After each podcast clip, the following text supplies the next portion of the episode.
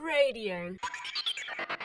Catholic Radio Online. So St. Paul encourages us in today's first reading to work honestly, hard, every single day to deserve our wage, to deserve uh, our reward as well. No laziness, and no excuses. We should work for the glory of God. One of our Polish poets, Cyprian Kamil Norwid, the favorite poet um, of John Paul II, said that we work in order to resurrect.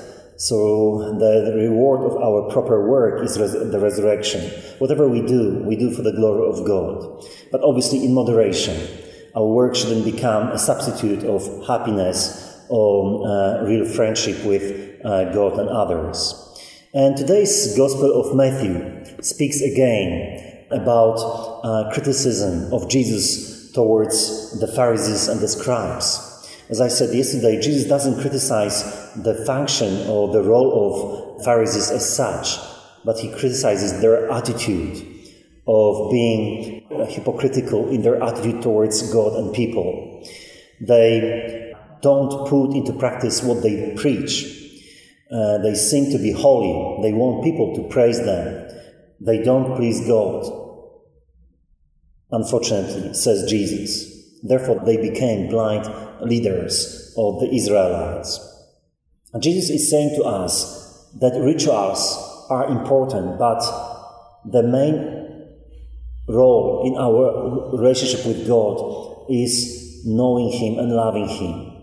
So we always should lead people to the knowledge of God and His truth. As I said yesterday as well, the Pharisees lacked compassion, charity, love, and mercy towards others, especially the poor, the needy. So we need to know that the judgment or righteousness of God is based on mercy, and His mercy is based on truth.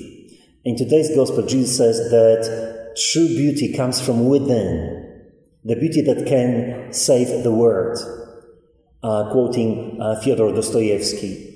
So let us remember that the real beauty, holiness, is within us when we cooperate with the Holy Spirit, when we follow Jesus seriously, when we um, also build the structure of our life on His uh, example and His words as well. So let us examine our own heart. Maybe there is some kind of hypocrisy in it as well.